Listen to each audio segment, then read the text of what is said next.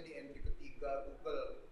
Uh, tapi sayangnya nggak bisa diakses cuma bisa abstraknya saya cari di akhirnya di Google kemudian ngarah ke Facebooknya saya message dia. Saya kirim pesan saya perkenalan bla bla bla segala macam.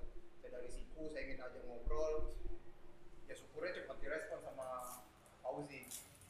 Jadi apa, apa apa yang apa yang penting dari irama baru itu buat saya karena ini bagian dari memori kolektif ya memori memori kolektif orang-orang di Sulawesi Selatan masyarakat atau masyarakat di Makassar dan sekitarnya eh, uh, desain tentang uh, si klasik itu kan lekat dengan seperti apa sih sejarah sejarah sejarah ruang sejarah uh, sejarah eh, uh, toko atau sejarah peristiwa gitu. Nah ini kita membahas sejarah ruang gitu dan uh, label rekaman pertama yang terlintas pada saat itu Irama Baru Record yang ternyata Fauzi meneliti itu dari tahun 70-an sampai 2017 ya meneliti dari tahun 70 dari tahun 70-an yang mulai 70-an 76 76 nanti 50 tahun ini penelitian. Ya time frame-nya seperti itu. Nanti nanti akan dijelaskan sama sama Fauzi uh, baru kita sambil ngobrol. Eh, uh, saya persilakan nih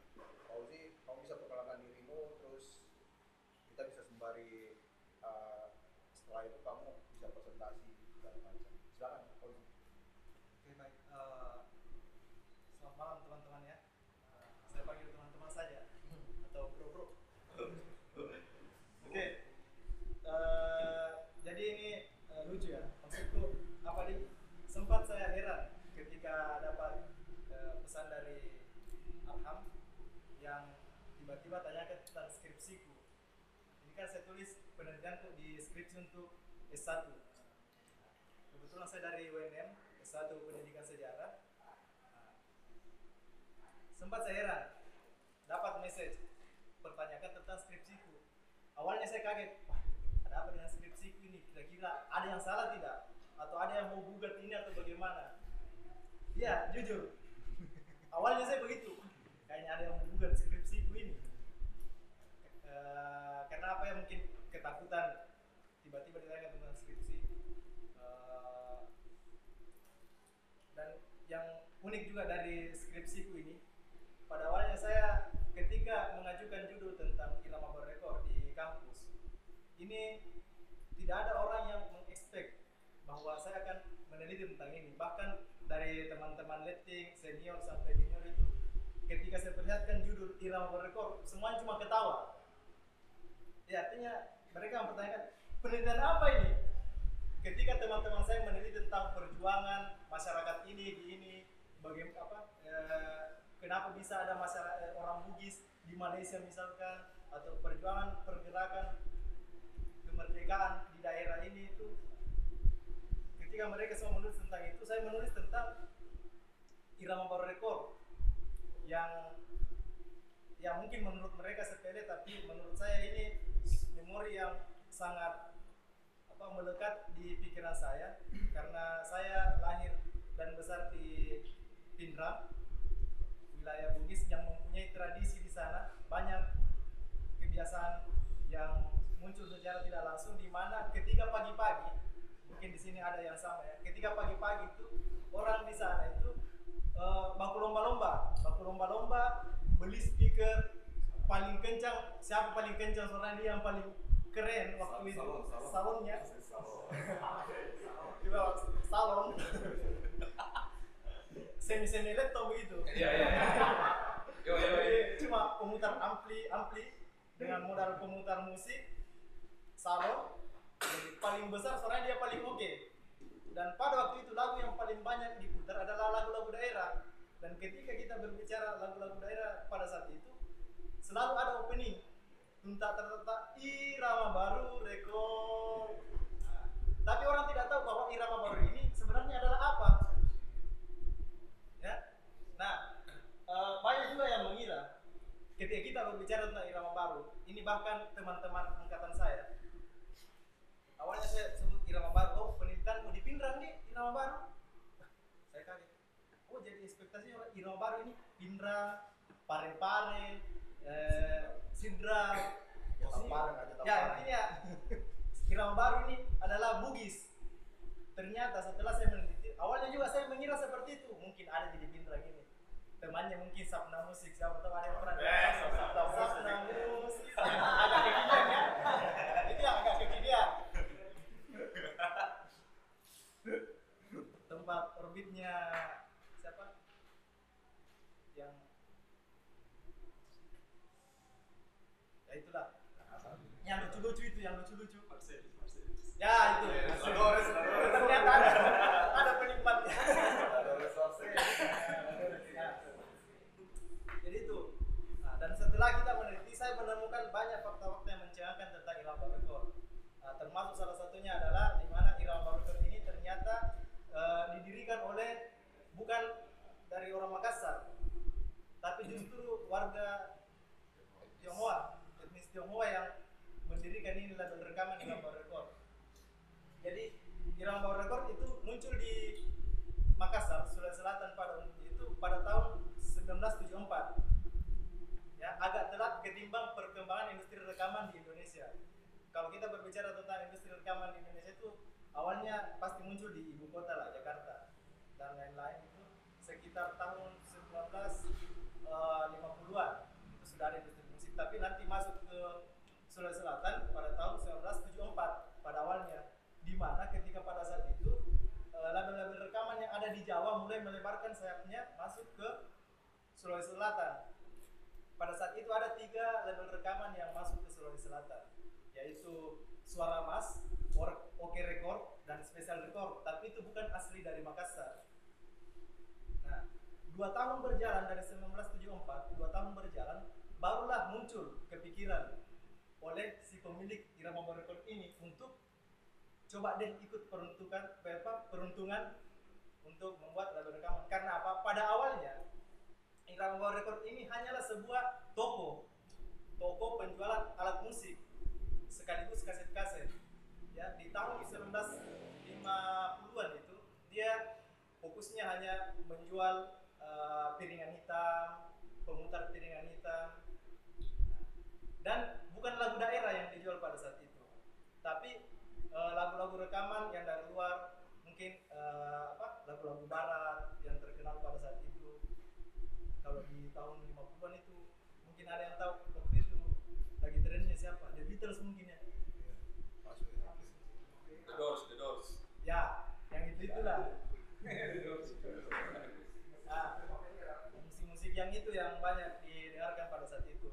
Dan pada saat itu ternyata musik ini untuk musik piringan hitam dan lain-lain itu bukan menjadi eh, konsumsi kalangan bawah. Tapi pada saat itu yang bisa menikmati musik adalah kalangan atas, Ya. musik rekaman. Nah, kalau untuk kalangan bawah, dia hanya menikmati musik di pinggir-pinggir jalan, ngumpul, nongkrong, atau ketika ada pesta, baru dia bisa nikmati yang namanya musik. Untuk kalangan ke atas, piringan hitam ini hanya bisa dinikmati untuk kalangan atas pada waktu itu. Nah, jalur distribusinya pun ya dari kapal, kapal yang sandar di Nusantara, di pelabuhan Nusantara itu, eh, Irama Baru ini memesan langsung dari situ. Nah, mungkin di sini ada yang bertanya, kenapa kenapa justru orang Tionghoa ini yang apa kepikiran untuk eh, menciptakan apa mendirikan ini label rekaman. Jadi kita cerita sedikit tentang keluarga dari uh, Irama Record ini. Pada awalnya toko Irama Baru itu adalah sebuah toko emas. Ya, tidak ada kaitannya dengan musik, elektronik dan lain-lain. Nah, ini ketika neneknya yang punya sekarang generasi sebelum berdirinya Irama Record. Ini eh, apa orang tuanya yang dirikan Irama Baru, toko Irama Baru. Ini kebetulan dia hobi fotografi. Namanya Jian Jinghing atau biasa dipanggil Ahi. Ahi ini adalah bapaknya yang punya Irama Baru sekarang. Jadi dia yang dirikan toko Irama Baru, bukan Irama Record. Karena ketika kita berbicara tentang toko Irama Baru, itu berbicara sebelum menjadi label rekaman. Kalau kita berbicara Irama Baru Record, itu setelah menjadi label rekaman. Jadi toko Irama Baru itu Chen Jingking atau Ahing, bapaknya yang punya sekarang Irama Record. Nah ini keluarganya, semua lengkap. Jadi bapak Ah. Bapaknya Chen Jinghing ini asli Tionghoa juga, asli. Tionghoa. Dia menikah dengan orang Takalar. Oh, Bapaknya ini, bapaknya ini menikah dengan orang Takalar, terus orang Takalar ini dibawa ke Cina. Nah, di Cina dia menikah lagi dengan orang Cina asli. Lahirlah si Ahing ini, bapak Ahing. Si Ahing lahir, terus kembali ke Indonesia. Dia tinggal bersama ibu tirinya, karena kan mama apa ibu aslinya dia Cina. Nah, dia tinggal bersama ibu tirinya. Di situlah dia kenal dengan eh, ya Makassar, kebudayaannya, musiknya apa dan lain-lain. Selain dia hobi fotografi juga, makanya dia banyak koleksi-koleksi eh, foto karena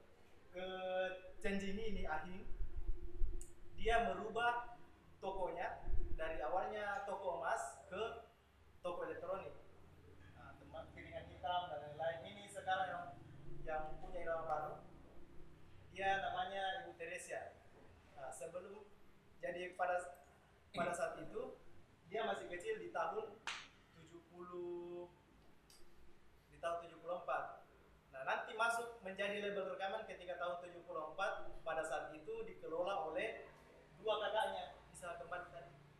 Nah, dua kakaknya itu Awi dan Afei. Jadi yang ini yang laki-laki dua. Yang mendirikan Irama Borekor itu adalah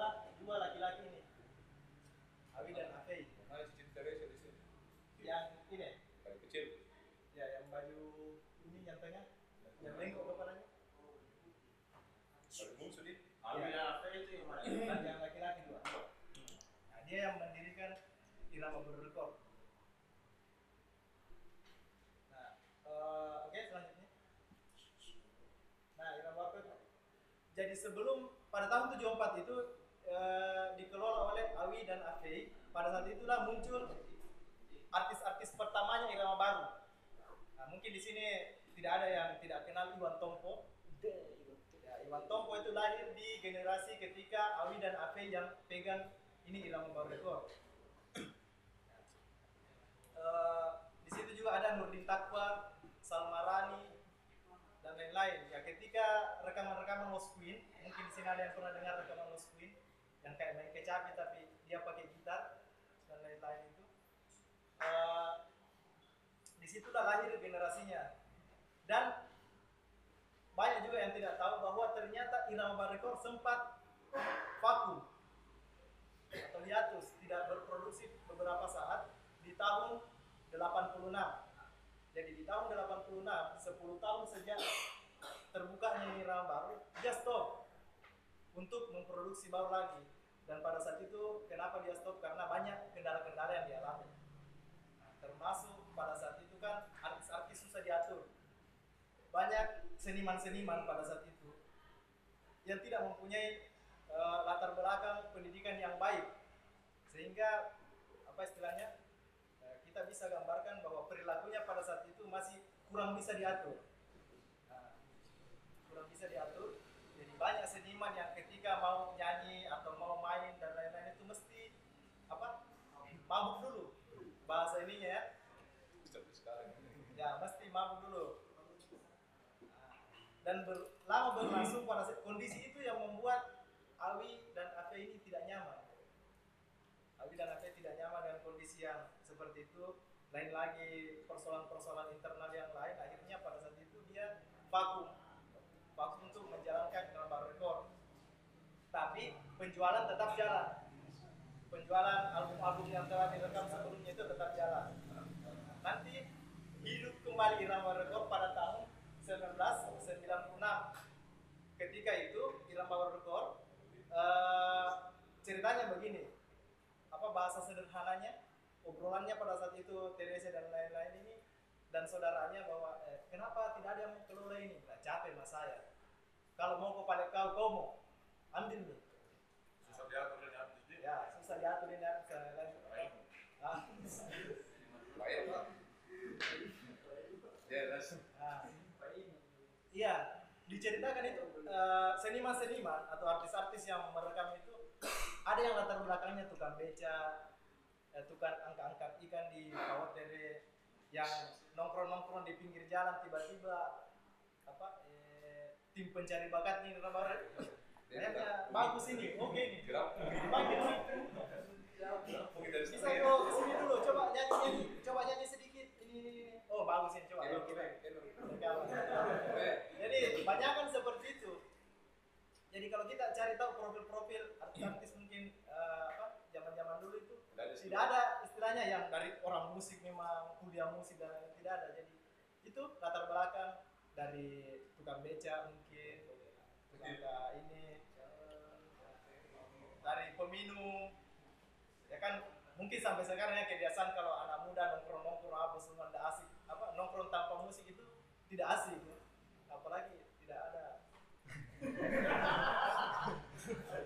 Jadi itu semua kebiasaannya yang bikin Awi dan Afe ini apa kayak ah kayaknya sudah bide cukup nih saya kamu kalau mau pelanjut kamu Cuk.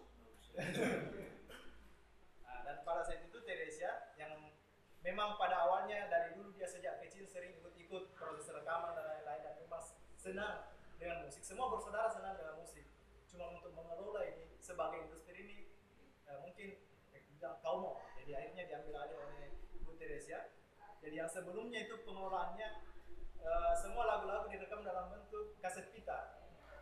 sebelum eh, dikelola oleh Ibu Teresia. Kaset kita yang digulung itu pakai pensil, Pakai tape, tape. nah. Nah, tuh. Nanti ke- apa masuk ke eranya Ibu Teresia itu baru menggunakan VCD. VCD, ya. Piringan-piringan yang ya, VCD yang sama dengan sekarang.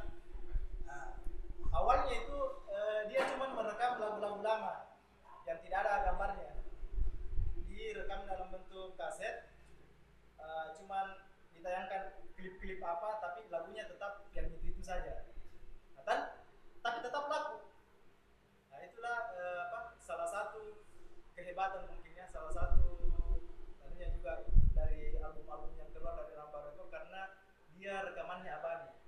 Artinya meskipun dia rekaman lama lain, tetap orang menikmati hasil itu. Meskipun direkam di tahun sekian, tapi orang tetap nikmati hasil rekaman itu.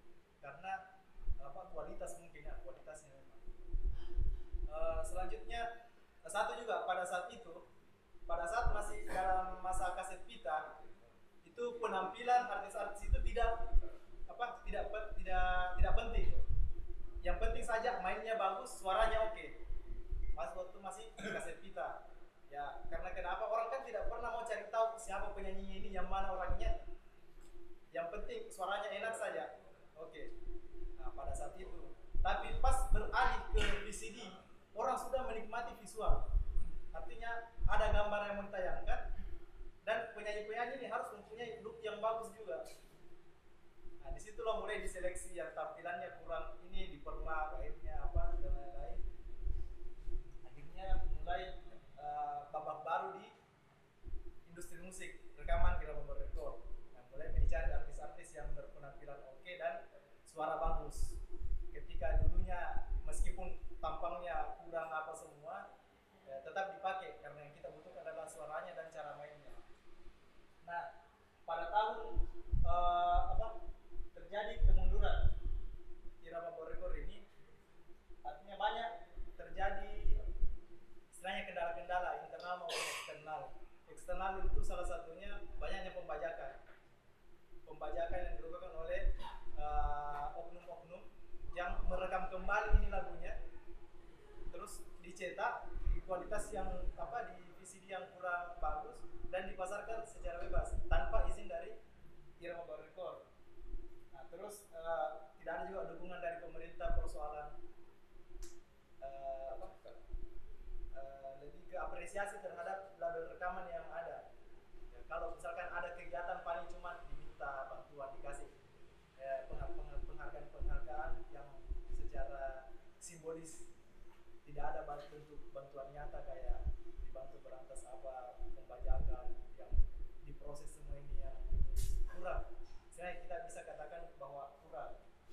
Terus eh, pada saat itu orang kan sudah menikmati yang namanya banyak bermunculan band-band band-band apa pop pada saat di tahun 2000-an 2000 dan orang sudah lihat visualnya Nah, ketika muncul-munculnya band-band apa band-band nasional kayak Peter Pan dan lain-lain itu sudah dilihat tampangnya karena ada VCD jadi orang sudah beralih beralih selera musik. Yang yang dulunya mungkin anak muda masih ma- masih menikmati musik daerah nah, beralih ke musik pop alternatif dan lain-lain. Pada saat itu juga yang menjadi eh, apa kemunduran dari eh, kecintaan terhadap musik daerah. Oke? Nah kita berbicara tentang kondisi kekinian Irama Barakor kondisi kekinian Irama Barakor itu terakhir saya bercerita itu kira-kira seminggu yang lalu. Sama dengan yang dialami oleh label-label rekaman yang lain. Artinya dengan berkembangnya perkembangan yang terlalu pesat dari teknologi itu mengakibatkan mereka tidak bisa eh, mengikuti perkembangan teknologi ini sehingga banyak label rekaman bukan cuma di Sulawesi Selatan tapi secara nasional pada umumnya kayak misalkan kita tahu label rekaman yang besar di Indonesia kayak Musika, eh, apa, Billboard dan lain-lain itu mereka sam- sampai sekarang sudah tidak eksis.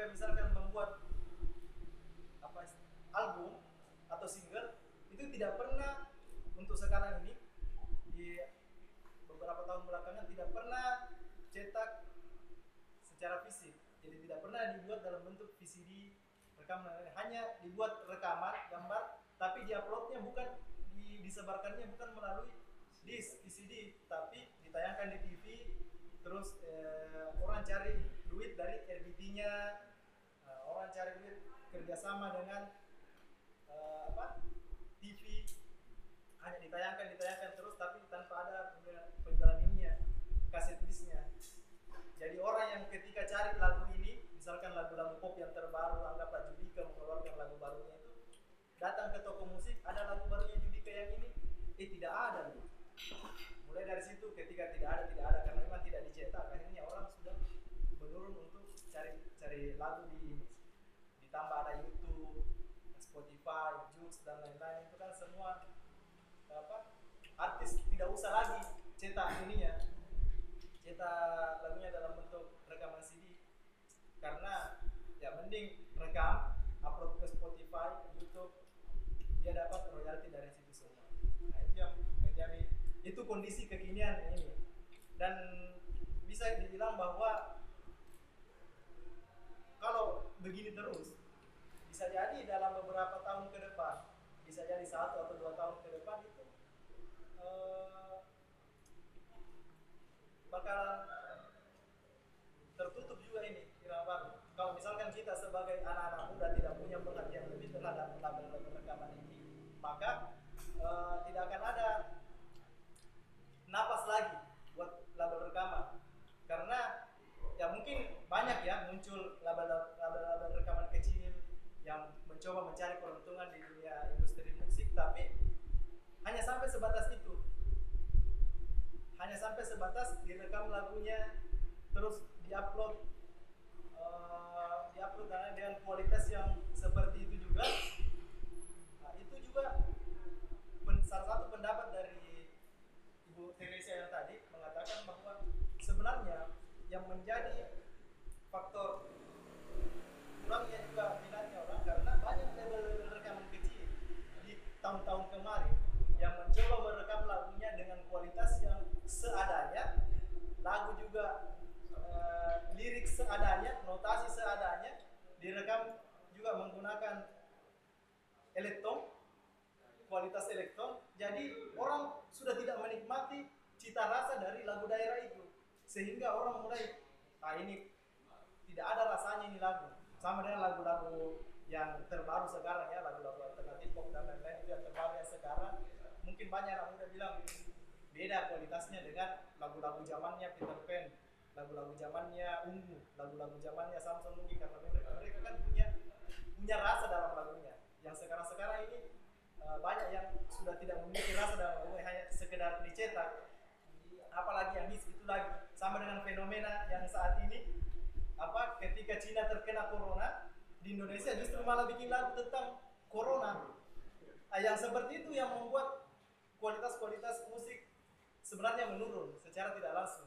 Banyak musisi yang apa seniman-seniman yang mencoba untuk eksis tapi secara tidak sadar justru mereka yang mematikan ini industri dengan kualitas yang seadanya itu.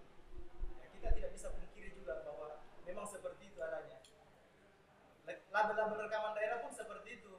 Banyak artis-artis daerah yang mencoba untuk orbit mencoba untuk naik dengan merekam lagu seadanya artinya mungkin menurut mereka bagus ya karena sudah berkarya tapi secara tidak sadar bahwa mereka sendiri itu yang mematikan eh, kualitas dari ini menghilangkan rasa dari lagu daerah itu sendiri yang telah dibangun sebelumnya oleh seniman-seniman yang mempunyai cinta rasa dan seni yang tinggi terhadap lagu daerah. Ya. Oke, Eh, ini contoh beberapa dari. Toko yang Baru arsipnya. Ini jenis alat-alat pemutar musik yang di punya pada saat itu yang dijual. Iya, nah, eh, untuk lebih ini ya lagi ya, mungkin sampai situ saja penjelasan singkatku tentang Irama Baru. Lebih enak mungkin kalau misalkan kita lebih ke tanya jawabnya lah tidak tahu ya maksudnya ketertarikan tak terhadap musik itu semua kan beda-beda. Ada yang tertarik tertarik mungkin terhadap industrinya dan lain-lain itu kita bisa obrolkan di sini. Atau siapa tahu ada yang kurang detail menurut tak tentang penjelasan itu bisa ditanyakan kembali. Oke? Mungkin Saya sama- saya mungkin sedikit aja saya mulai bertanya. Eh, berdasarkan penelitianmu ini, kalau kalau untuk Ridwan Misal kan sebenarnya itu masih tergolong penyanyi muda kan? Ya. Bahkan sekarang pun masih bisa dihitung eh, penyanyi muda. Baru tiga album. Iya, 30-an lebih. tiga album Eh, umurnya juga ya masih muda umurnya ya kan 98 ya kayak gitu. ya. Orang itu 40. Nah, se- selepas Ridwan Saul, sampai mana usahanya irama baru untuk mencari lagi potensi-potensi yang lebih murah dari dari Ridwan Saul ini atau adakah orang yang lebih murah dari Ridwan Saul yang langsung datang ke irama baru rekapkan dulu Eh, jadi begini irama apa irama record itu bisa dikatakan sebagai eh, industri rekaman yang perfeksionis. Ini berdasarkan penilaian saya dan pengakuan sendiri juga dari yang punyanya bahwa dia tidak mau menjual kualitasnya eh, untuk orang-orang yang baru mau orbit.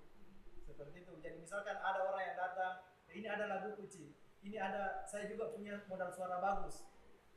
Biar misalnya modali semua eh, untuk merekamnya dan lain-lain. Biar saya modali yang penting saya orbit atas nama irama baru. Dia tidak terima yang seperti itu. Ya? Jadi mending dia eh, apa suruh ke label lain. Jadi caranya dia cari bakat itu. Ada memang orang apa penguas-penguas tertentunya yang disediakan untuk mencari bakat. Kayak Ridwan Saul kan ditemukan langsung oleh eh?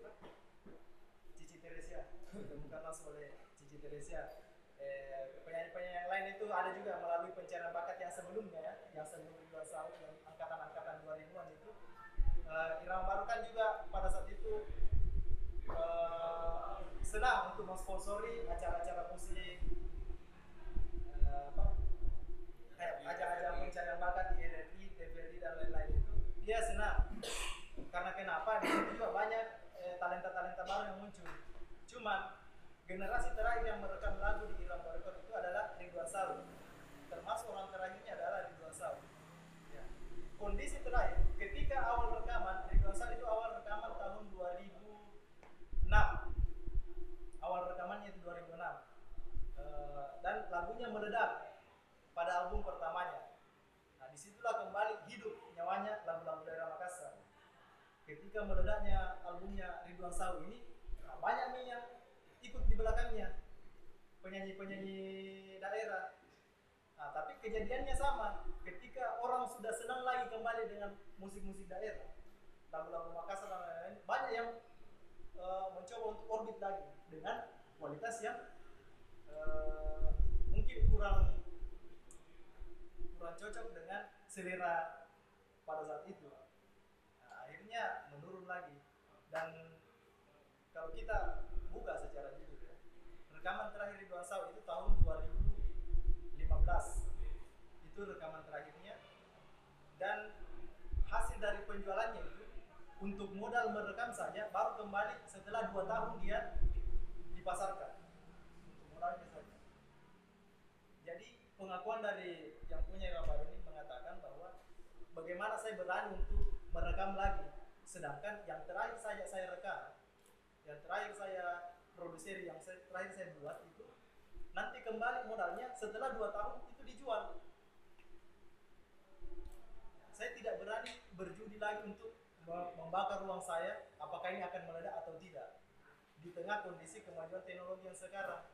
Dan kita sendiri bisa akui bahwa eh, diambil pri, apa ambil kepribadian masing-masing. Kalau kita sendiri mau cari lagu di mana kita mau cari lagu? Apakah ke toko musik atau ke YouTube atau Spotify. Betul? Nah, itu yang menjaga Yang menjadi kendalanya. Bisa dipastikan ya, mungkin ini atau terakhir. Terakhir. Iya. Terakhir yang merekam di Kilama Record. Dan itu pun ya seperti tadi merekam terakhir di 2015 baru kembali modalnya di istilahnya Cici Teresa itu ya saya kencing berdiri mati berdiri saya kalau begini kan. ya dan Ridwan Saud juga yang bikin Irama Baru berjaya ya sebenarnya ya Bahkan poster itu yang dicetak itu di vinyl Besar ya? printing di itu kan fotonya Ridwan Saud. Ridwan Saud artis yang paling sukses yang pernah diorbitkan Irama Baru Record adalah Ridwan Saud ya. Eh, apa ya? Lagunya Ridwan Saud itu ketika meledak-meledaknya itu di mana-mana itu diputar. Apa itu contohnya lagu itu? Eh, contohnya eh, apa? Kayak ada yang bisa bantu? Nah itunya itu yang Joja Manake dan lain-lain itu. Nah. ya yang mau menikah tapi tidak ada uangnya Oh yang mana? dan banyak lagu-lagunya di Dua Saw yang memang mencerminkan keresahannya orang Dan memang dekat sekali problem-problem itu. ya masalah-masalah yang diangkat di lagunya langsung dekat. soal kelas juga ya Bahasa terbentuk gue. Ini golongan kita nih. Nah, maksudnya lagunya Ridwan Saw ini gue banget. Lagu-lagunya Ridwan Saw. Jadi dan di PT-PT, di rumah-rumah, di penjual-penjual kaset semua itu, itu semua yang diputar. Ya baso. Di, ya, apalagi Tiga hari lalu saya makan situ masih Rosso masih di Topan. Nah, tapi itu itu terakhir. Terakhir itu. Tapi harusnya kalau menurutku kan eh, saat alumnya di Rosso eh, meledak tuh boom ya. Kalau di kalau di musik-musik lain misalnya eh, band ada gigs, ada festival gitu. Ya, ada performance live, ada ada pertunjukan live, ya, ya. eh, undangan atau penampilan tuh. Itu kan harusnya ketika itu booming itu ber, berbanding lurus dengan permintaan mereka nampil atau manggung di mana-mana. Iya betul.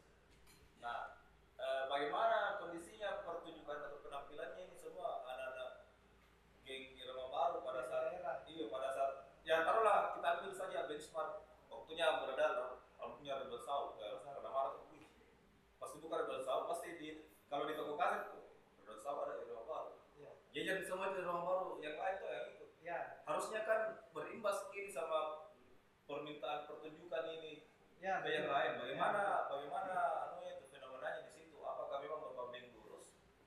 Eh, atau atau memang urusan panggung itu Atau band dari label Nah, atau Oke. tidak? Memang memang Irama Baru tidak iya mengurusi- tidak mengurusi tidak mengurusi panggung tapi cuma sebatas label Nah, jadi ini kita berbicara tentang bagaimana kontrak antara Irama Baru Record dengan Penyanyi. penyanyinya. Iya.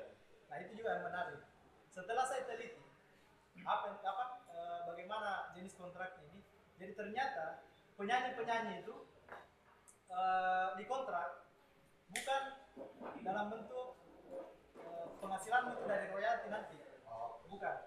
Jadi dikontrak kau menyanyi satu lagu. Anggaplah lagu Joja Manake misalkan toh. Kau nyanyikan ini, saya bayar 5 juta.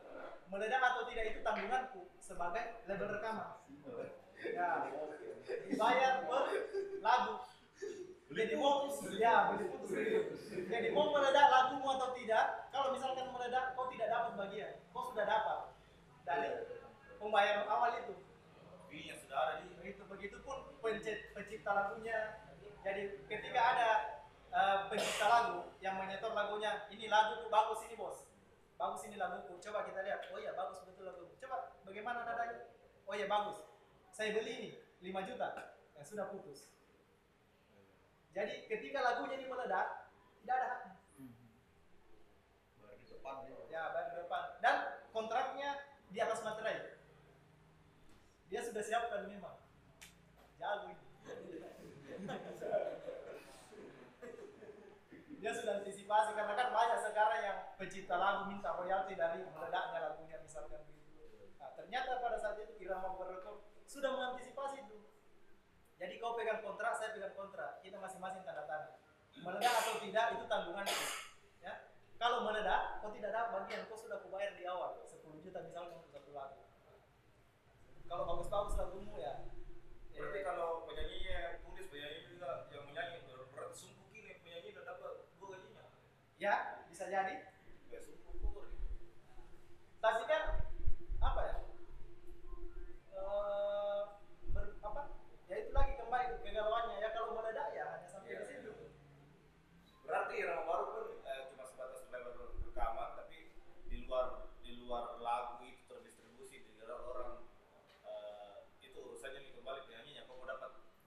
mau ya betul.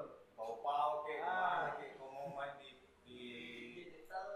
Iya, gitu. Ah, itu di salah satu ya benefit yang didapatkan oleh penyanyi pada saat itu kan artinya namanya naik.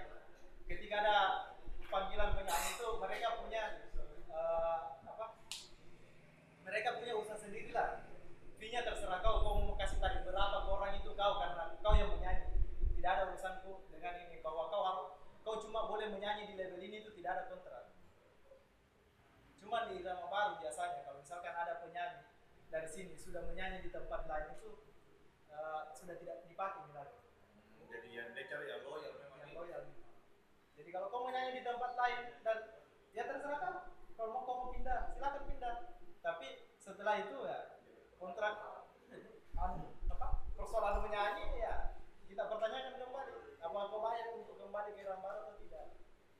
Karena kan banyak artis yang Irang Baru kan dulu itu terkenal sekali. Siapa sih yang tidak kenal Irang Baru Record dengan openingnya itu? Dan banyak orang eh, apa yang mengakui bahwa ketika kita mendengar opening Irang Baru pasti kita tunggu lagu apa yang akan keluar itu. Siapa yang itu?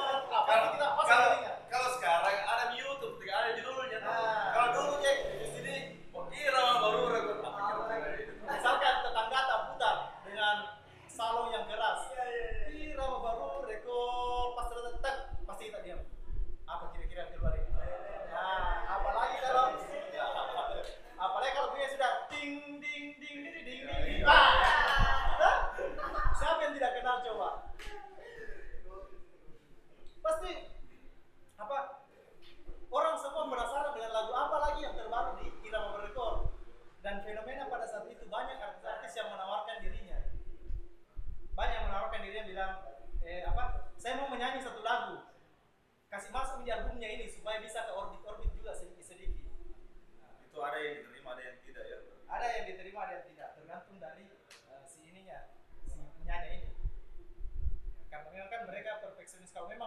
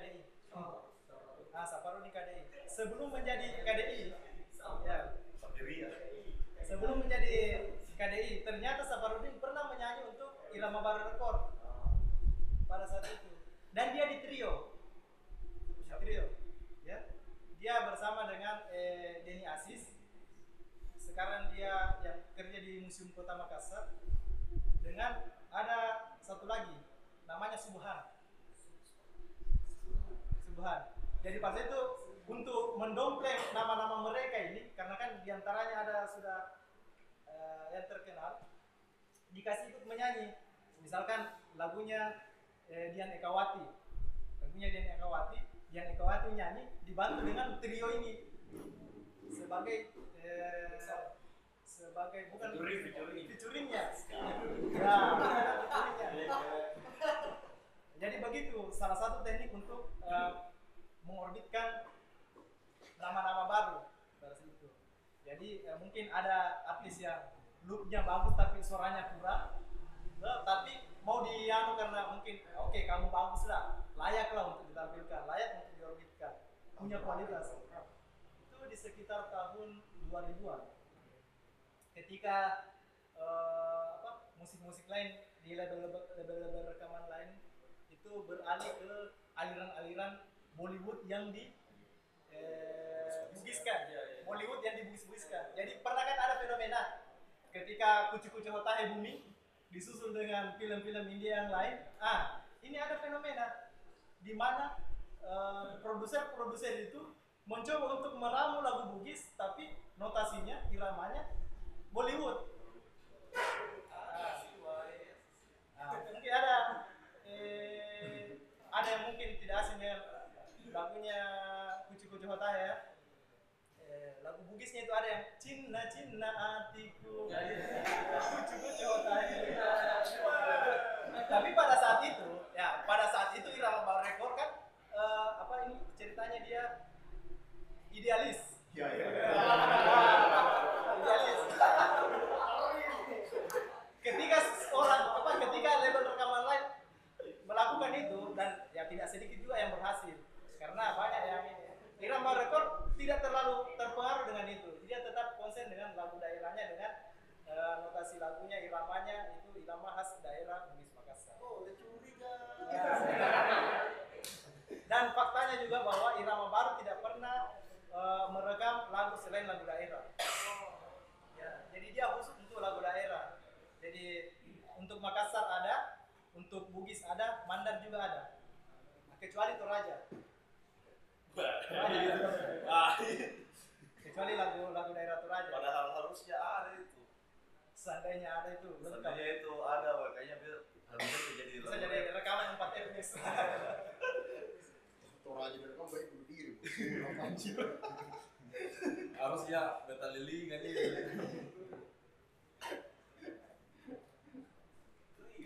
ya Itu kan kalau 2000 tahun 2000 kayaknya masih jarang kolab-kolab video Jarang. film gitu. Jarang.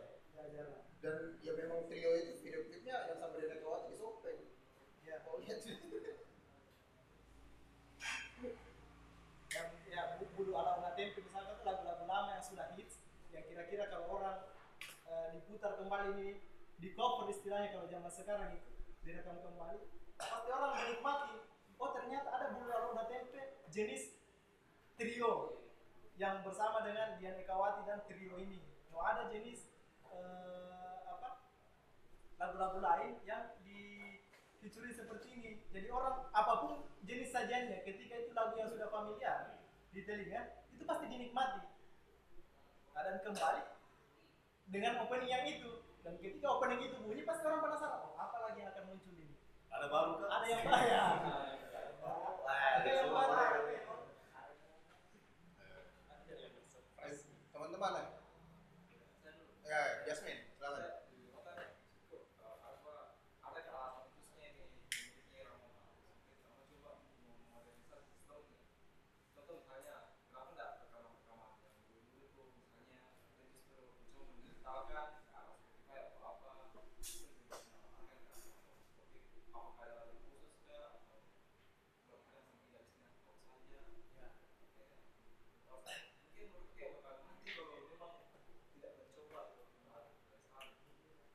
Oke, jadi persoalan bagaimana mengikuti perkembangan zaman ini ya.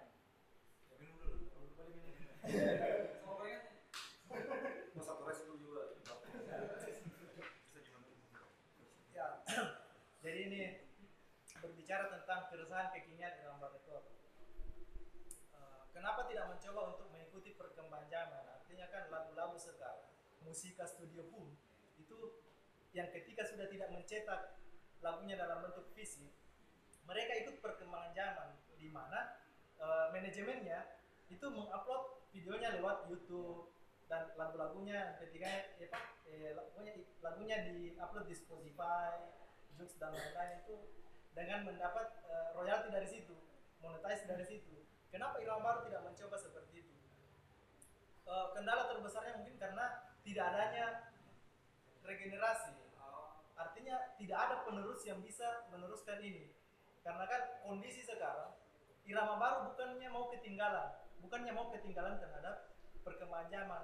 Cuman kendalanya adalah mereka tidak bisa mengikuti perkembangan ini yang istilahnya loncatannya mungkin ketika kemarin-kemarin dari kaset ke VCD ke apa yang dari awalnya rekaman gambar apa rekaman suara tiba-tiba menjadi rekaman gambar dan pemasarannya dan lain-lain itu yang secara itu kan perkembangan teknologi juga tapi masih bisa diimbangi.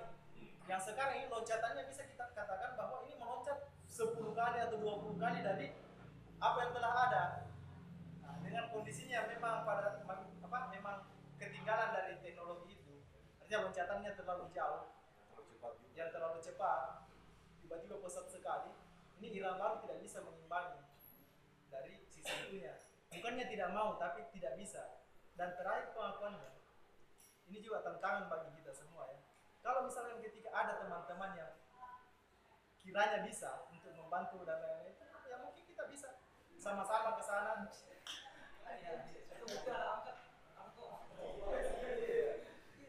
Ya kita bisa mungkin ada teman-teman di sini yang mampu untuk menerangkan lebih lebih detail tentang bagaimana mengikuti ini dan bisa diterima. Eh, bukan tidak mungkin. Irama rekor mau menerima itu. Karena kenapa Eh, saya sendiri sebagai peneliti irama baru rekor itu mengikut apa mencoba untuk mengkaji bahwa bagaimana irama baru rekor mengikuti perkembangan teknologi itu sebenarnya mereka selalu update. Ya yang ketika awalnya rekamannya kaset itu ada alat baru yang keluar itu langsung dibeli. Ya ada ada cara mastering baru itu langsung dia pelajari. Ada cara mengolah musik yang baru itu langsung dia langsung beli misalkan ke- masuk ke era komputer langsung dibeli PC dipelajari semua apanya. Karena mereka tidak mau ketinggalan. Selama itu masih bisa dikejar. Tapi loncatannya kali ini itu terlalu jauh. Ya. Ya itu. Kesalahan. Zaman ini terlalu cepat melaju. Dia tidur tuh pas bangun, ya orang langsung sudah anu, pas bangun langsung ada di internet ya seperti itu Ah. dan yang saya iya yang saya teliti Irama Rekor bukan mau ketinggalan. Bukan bukan maunya untuk ketinggalan tapi memang ditinggalkan dengan loncatan yang begitu besar. Dan tidak ada regenerasi. Ya. karena ini apa out of record juga ya. Apa tidak berkeluarga ini yang punya. Jadi tidak ada suami tidak ada anak. Tahu, Yesus jadi anak angkat. Ya, ya.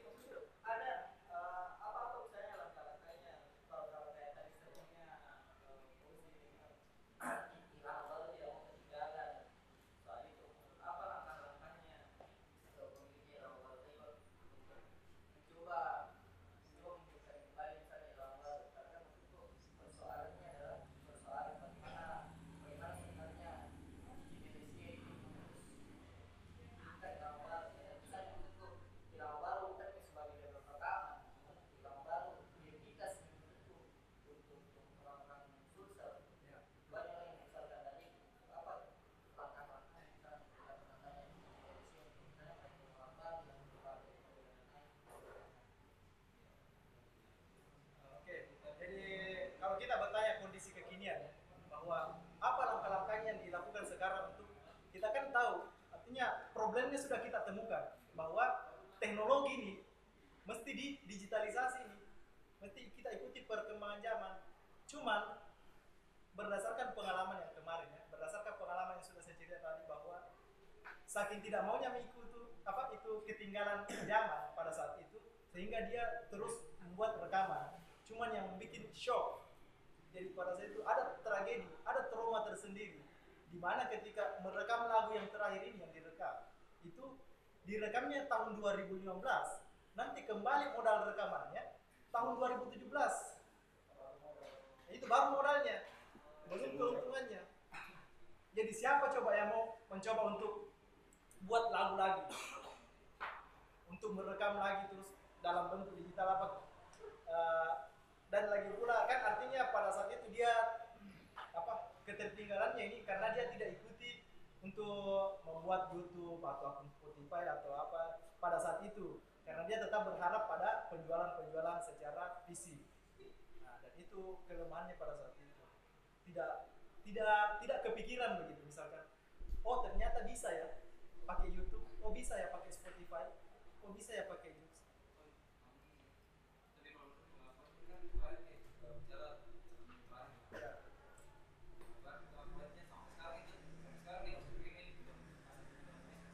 sampai masih terima. Cuman untuk mengorder kaset fisiknya itu terakhir itu bulan lalu mengorder stok-stok begitu stok yang ini. Tapi untuk lagu-lagu terbaru, lagu-lagu keluaran-keluaran sekarang yang banyak dinikmati kayak misalkan lagu-lagunya anggaplah apa ya yang lagi lagi hype. Awi, awi. Awi. Enggak, enggak lagu-lagu pop, lagu-lagu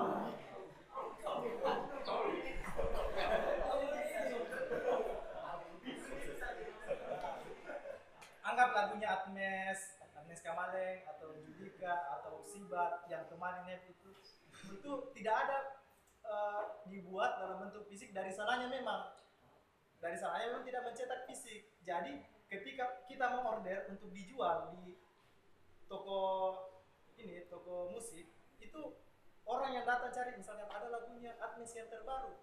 Oh tidak ada. Di dicetak toko yang ya di tokonya. Orang datang cari. Oh tidak ada nih. Itu tidak dicetak dalam bentuk fisik oh iya pade lewat YouTube mak misalkan tuh. mungkin ada yang pokoknya eh, VCD harga mati. VCD harga pokoknya saya harus dapat VCD-nya itu Anda misalkan atau Ya, Judika orang misalkan. garis Ya. garis pecinta VCD garis Pasti. keras ya lebih ini. Hidup. Karena dia di mana dia di Rama Baru atau toko musik yang lain itu tidak ada. Panjang umurnya itu yang mencari. Ya. Misalkan ada yang garis keras seperti itu harga mati itu ya, mati betulan itu. Karena sekarang tidak ada men. tidak ada yang cetak dalam bentuk itu. Ah kecuali kayak misalkan yang kerjasama dengan KFC itu pun ya itu itu pun yang dibeli bukan CD-nya ayamnya itu sininya nebeng di situ. Ya? Ya lagunya apa ya yang ada di situ ya BCL mungkin yang terakhirnya ada albumnya lewat KFC album kompilasi. Ya. Noah yang terakhir di Noah itu lewat KFC juga jadi tidak ada itu kaset Noah yang yang betul video klipnya Noah di situ dalam satu kaset semua tidak ada. Di di mana mixing masteringnya misalnya di ya. ada ya Ada dua. engineer-nya eh, copotan. Coba Iya, tapi memang orang kepercayaannya. Tidak jalan itu eh ya tidak jalan itu rekaman kalau bukan dia yang operatornya. Coba coba ini ceritakan yang soal Betul, studio betul. rekamannya yang baru. berapa masa itu pak Ini dari Jalan Suarez terus kemudian di mana coba? Nah, jadi pada awalnya itu studio rekaman itu adalah eh, adanya di rumah tinggalnya sendiri. Yang dia tidak mau sebutkan bahwa di sini direkam. Di sini awalnya karena kan itu menjadi rumah tinggalnya. Tapi untuk yang sekarang itu ada studionya yang terbaru ya. Ada studionya di jalan eh, Batu Putih. Jalan Batu Putih dia punya studio yang sampai sekarang sudah tidak pernah ini tapi tetap dikontrol cuman tidak pernah beroperasi lagi dalam hal merekam merekam musik. Nah, jadi meskipun ada permintaan karena kan ini tidak terpakai juga. Saya sebagai anak band misalkan "Ah, ada studionya Irama Baru mungkin saya bisa merekam ke sana. Dia tidak terima bilang eh, bisa saya pakai studio tapi saya bayar. Pi." ya dia tidak terima. Itu itu anunya nah, karena karena apa? Dia pikir mungkin lebih mahal perawatan anakku ini. Alat lebih lebih kusayang ini alatku daripada eh, ada anak-anak muda yang dari tahu dari antah berantai ini tiba-tiba datang mau merekam lagunya. Yang kalau mau dilepas begitu saya dalam studio. No, sel. yang siapa tahu sama dengan zaman-zaman kemarin yang minum pi dulu di dalam baru. Eh, itu kan yang dihindari. Tapi lagi sokap.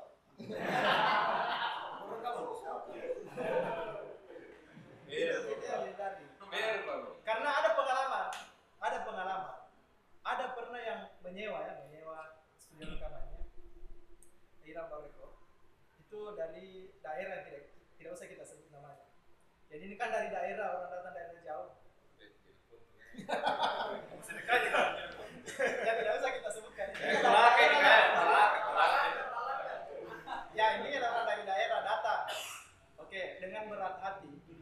Dengan berat hati akhirnya dikasih oke lah Nah, selain dari baru eh, sekitar tahun 2000-an oke lah karena bosmu juga saya kenal akrab dengan saya saya terima lah nah, akhirnya diterima lah orang itu datang untuk rekaman Ya. dengan syarat pas jam 11 itu sudah tidak ada kegiatan 11 malam. jam 11 malam. Artinya jam ketiga itu tidak ada kegiatan. Jam jam apa sip 1, sip 2 oke bisa dipakai. Sampai sip 3 tidak ada kegiatan. Itu sudah harga mati di Rambau Record. Tidak ada rekaman lewat dari jam 11 malam. Nah, ini orang karena kan dari daerah. Nah, dikasih tahu bahwa tidak ada yang bermalam di situ itu. Tidak boleh bermalam di studio. Tidak boleh bermalam di studio.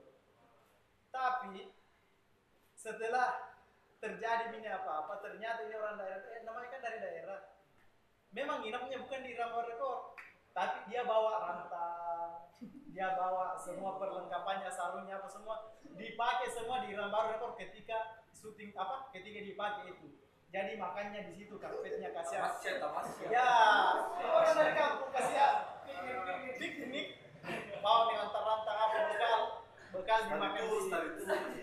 Bekal dimakan di studio rekaman akhirnya apa? Ya ada mungkin juga yang bawa anaknya Bawa udang, bawa udang. Bawa udang mie, bawa apa mie? Nah itu yang dihindari. Jalan ada bekas muras. Karpet ini hijau, tiba-tiba hijau. Kenapa deh? Oh. Tiba-tiba jalan ayam nancap eh tulang ikan. Eh, itu yang menjadi itu traumanya. Karena apa? Eh, jujur ya, lebih dia sayang itu ketimbang uang yang datang. Lah mungkin uang bisa datang eh, banyak dengan cara itu, tapi sayang untuk studio rekaman yang sebesar ini Rekor kalau dipergunakan secara tidak profesional. Mungkin seandainya ketika ada orang yang sewa tetap profesional cara perlakuannya terhadap studio itu mungkin ya tidak seperti sekarang. Cuman karena ada traumanya kembali ke trauma. Apalagi kalau orang daerah ya, orang daerah. Sementara eh, yang dominan seleranya itu kan dari Iya, orang daerah. iya. Mereka kan bawa lagu daerah. Ya. Dan kejadian itu tidak satu kali, dua kali. Sebenarnya cuma satu kali, dua kali. Jadi eh, apa kembali ke diri kita. Coba kita punya studio tiba-tiba ada yang antah berantah datang dari mana minta izin, boleh saya pakai studio tak saya rekaman untuk satu album, wih sepuluh lagu ini misalkan tujuh lagu, tidak cuma satu hari dipakai. Dan ketika pulang hilang meset colokan gitarnya. ya, ada di tombol pemutar mixernya yang copot. Itu kan semua resiko ketika kita menyewakan Inta. Ya kan orang dari daerah. Oh baru nih.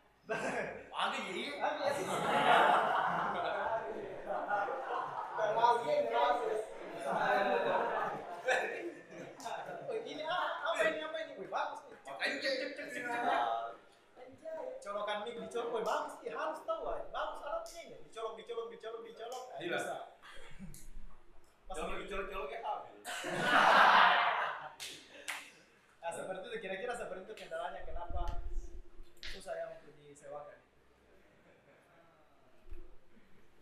Ya ada lagi. Oh iya. Itu Ridwan Saw siapa yang temukan? Nah ini ini backstory of Ridwan Saw ya gimana caranya ditemukan kebetulan eh, Cici Teresa juga sudah cerita pernah cerita ke saya tentang Ridwan Saw uh, eh, dan ini oke okay, apa rekamannya ini ya, karena kita berbicara tentang apa. Jadi awal Ridwan Saw itu eh, ikut ke Anci Larici. Anci Larici kan bukan irama baru. Dia di Libel. Nah, karena Ridwan Saw ini ditemukan oleh Anci Larici. Jadi Ridwan Saw juga awalnya loyal. Jadi dia tidak mau pindah berkali-kali pernah ditawari eh, oleh Cici Teresa bahwa mau kamu nyanyi dia kan dia tahu suaranya bagus. Cuman menolak pada saat itu pada saat awal ditawari. Karena kenapa? Dijanji sama Anci Larici. Dijanji sama Anci Larici dia akan orbitkan kak. Mau kan orbitkan ini. Jadi nolak pada pada saat awalnya. Jadi yang temukan di Ridwan Saw itu bukan irama baru, tapi Anci Larici. Seperti itu. Nah, berlama ber- lama berjalan, berjalan terus berjalan terus. Ternyata tidak diorbit-orbitkan. Jadi anggaplah ada panggilan manggung Anci Larici eh, di bawah Ridwan Saw, cuma sekedar begitu terus. HP. Ya, di PHP kalau bahasa ininya. Begitu terus, begitu terus. Hanya lama kelamaan eh, terjadi clash antara Ridwan apa? Ridwan Saw dengan Anci Larici. Terjadi clash dan orangnya ini irama baru. Orangnya ini Cici Teresa tahu kasus itu. Ah, datanglah ke Cici Teresa. Cici. Nah, Susah selamatkan. katanya eh, apa eh, Ridwan Saw itu clash kisah sama Anci Larici iya. Coba kau hubungi. Coba kau hubungi suruh datang. Nah, akhirnya dihubungi lah setelah di lobby lobby akhirnya mau. Ya pada saat itulah mulai mulai dicoba untuk rekaman album pertama. Dan memang karena kualitas juga bagus ya memang kualitas bagus ditambah dengan lagu-lagunya yang mewakili perasaan-perasaan anak muda kaulah-kaulah anak itu ya memang mewakili perasaannya akhirnya bisa diterima lagunya Ridwan Saw memang Ridwan Saw ada nama sebelumnya tapi mengekor ke Anci Larici cuman sebagai anak panggung begitu. Anci Larici manggung eh, dikasih menyanyi juga satu dua lagu. Nyanyi apa juga. Ada panggilan elektron begitu artinya kan manggungnya dalam arti manggung bukan festival begitu ya. Ada panggilan elektron panggilan menyanyi di elektron dibayar eh, dikasih ikut mini Ridwan Saw menyanyi apa juga satu dua lagu. Begitu. Dijanji di orbit akhirnya tidak tidak tidak kesampaian dan di, di apa? Nah, dirangkul oleh Irama Baru. Seperti itu mungkin kisah singkatnya Irama apa Ridwan Saw kenapa bisa eh, ada di Irama Baru Record. Dok, kalau Untuk ini apa? Rekaman low screen. Itu itu eh, waktu rekaman low screen itu apakah di zamannya Cici Teresia atau sebelumnya? sebelumnya Sebelumnya. ya. rekaman Loskun itu di bawah tahun 86 jadi masih ketika masih dipegang oleh Ari dan Afif pada saat itu kan eh, apa kenapa bisa berkesimpulan seperti itu karena rekaman Loskun itu tidak ada video gambar videonya hanya suara kita bisa cari di mana pun itu hanya suara dan live ya, artinya itu direkam menggunakan kaset pita. Nah, nanti di mastering ulang ketika zaman masuk VCD. Jadi di mastering ulang, direkam tapi tetap tidak ada gambarnya. Hanya eh, apa tampilan layar begitu, suaranya saya yang main. Begitu. Jadi direkam pada saat eh, dikelola oleh Awi dan Afi.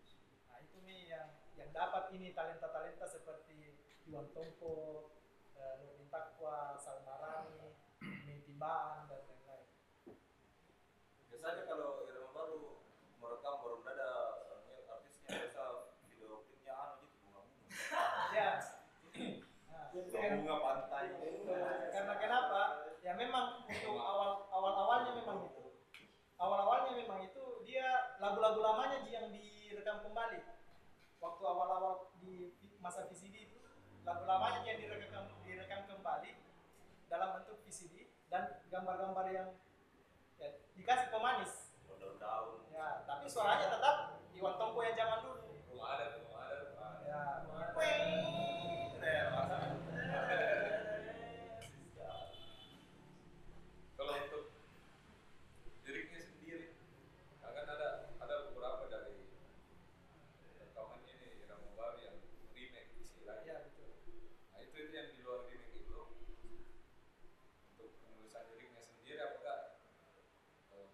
sendiri yang tulis atau kalau memang ada ada memang orang yang cici ya. Eh, Memang Oke, itu sebagai ini penulis.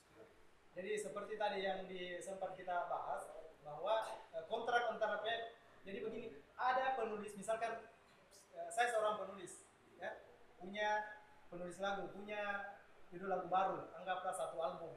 Dalam satu album ini ada 10 lagu. Jadi saya datang ke Irama Rekor tawarkan, Ci ada lagu ke 10, coba kita dengarkan atau kita anukan. Kita lihat dulu. Ketika cocok misalkan atau dari 10 itu cocok yang cocok cuma 7 atau 5 ya diambil. Terus yang 5 ini dibeli. Dibeli tapi tetap namamu cuman haknya sudah ada salah saya. Tetap penciptanya itu misalkan Fauzi, tetap penciptanya ketika direkam nanti namanya Fauzi tapi eh, uangnya lari ke saya semua, tidak ada royal- royalti untuk Putus. putus, ya beli putus. Begitupun penyanyinya, ketika kau dibayar untuk menyanyikan satu lagu, pada saat itu ya sampai di situ. Padahal pada saat itu apalagi untuk penyanyi sekelas penyanyi daerah ya, bahkan bukan penyanyi daerah pun eh, penyanyi lokal nasional juga masih masih tidak akrab dengan royalti kalau Ya, apakah berapa? itu ya ta- sekitaran tahun 96 ke atas. Satu, bahkan di bawahnya pun ya, masih masih zamannya Awi dan API sudah begitu. Memang dari sononya Irama Baru memper apa Dari awal Ya. dia sudah tahu tahu beli putus. Karena dia tidak mau bermasalah dengan eh, ya nanti ada yang gugat lagi bilang oh ini lagu ini ya ini hak ciptanya saya. Padahal kan ya, ini cerdiknya karena memang sudah ini kontrak di atas materai. Jadi kita masing-masing tanda tangan kontrak ya kau pegang satu saya pegang satu. Artinya apa pada saat itu ya saya beli lagumu oke putus. Ini mau meledak atau tidak itu urusanku. Hasil penjualannya banyak atau sedikit itu urusanku. Kamu cuma eh, dapat nama dari lagu yang kau ciptakan seperti itu. Termasuk Ridwan Saw pun seperti itu. Dibayar untuk menyanyikan sekian lagu jadi bayarannya cuma sampai di situ. Cuma kan Ridwan Saw ini punya jasa untuk meledakkan albumnya pada saat itu memang meledak meledak pokoknya meledak semeledak meledaknya albumnya pada saat itu. Jadi eh, sampai terakhir saya ketemu Cici Teresia itu Ridwan Saw punya benefitnya tersendiri. Ya benefitnya tersendiri. Kalau ah, kalau lagi mau dikasih mau yang dikasih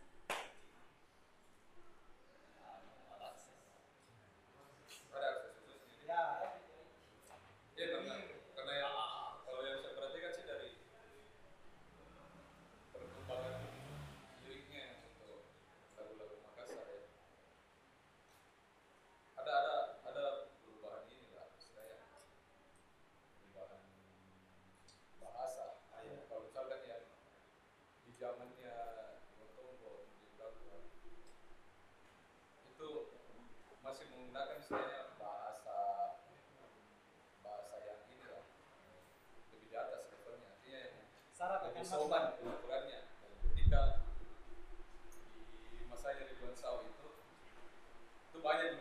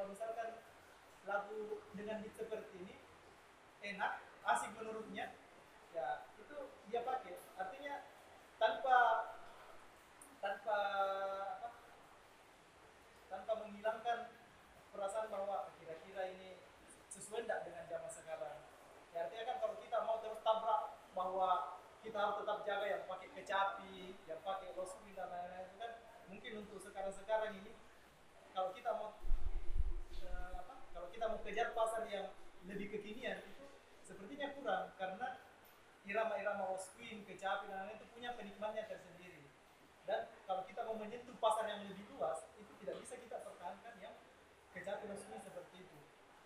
Kecuali kita memang apa eh, idealis dengan bahwa saya tidak saya tidak pikirkan uangnya. Yang penting saya membuat loss pinnya atau apa yang itu itu. Cuma kan kembali ke eh, kita kembali lagi bahwa irama baru ini adalah sebuah industri. Ya, irama rekor adalah sebuah industri jadi otomatis selain memikirkan bahwa eh, kita ini harus menciptakan lagu juga tetap memikirkan bagaimana lagu ini diterima di masyarakat jadi persoalan menginfluence dirinya artinya dia tetap selalu mengikuti perkembangan lagu-lagu apa lagi yang terbaru sekarang lagu-lagu apa lagi yang lagi hype lagi enak didengar oleh anak muda sekarang terus bagaimana lirik-liriknya bisa menyentuh yang seperti apa yang asik untuk mewakili perasaan ya itu semua yang dipikirkan Eh, intinya kembali ke psikologinya ibu Cici Teresia lagi lah. Kalau lagunya itu eh, karena kan mungkin bisa dibilang dia pede terhadap dirinya ya. Nah, kalau lagunya cocok untuk saya dan saya pikir bisa mewakili apa bisa diterima oleh anak-anak ini ya oke. Dan apa satu juga fakta yang menarik. Mungkin ini jarang yang diketahui oleh eh, masyarakat luas eh, khusus untuk teman-teman di sini fakta yang menarik dari Irama Baroretor itu dia cuma dia tidak hanya merekam lagu-lagu Lost Queen, lagu-lagu daerah atas segala macam dia juga pernah rekam rekaman tilawah. Ya rekaman tilawah. Dan mungkin di sini tidak pernah ada yang mencoba mempertanyakan kepada dirinya sendiri.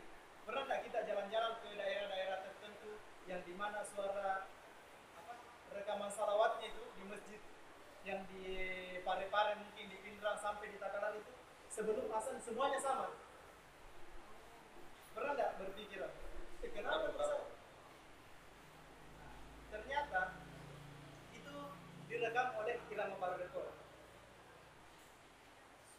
Ya, jadi ya ya yang itu yang pokoknya salawatnya mulai dari ujung ujung Sulawesi paling utara sampai paling selatan itu ham- apa hampir kita katakan bahwa ya hampir sama semua di mana pun itu itu adalah rekaman dari Irama Barodekor dan pada saat itu kenapa bisa semua sama? Ada juga cerita uniknya.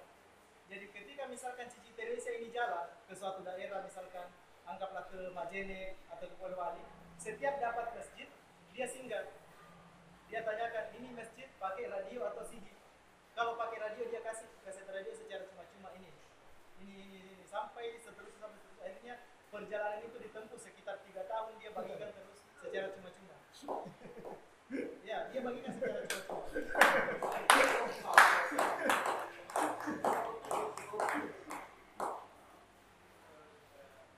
Kata Joshua, di Joshua ini kita kedatangan Joshua.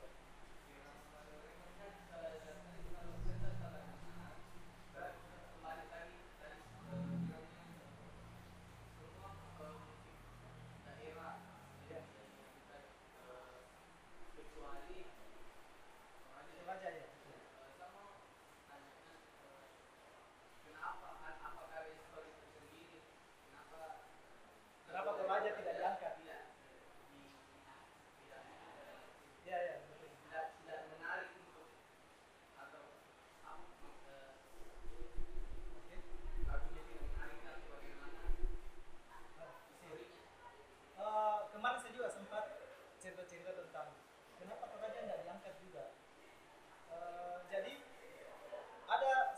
tersendiri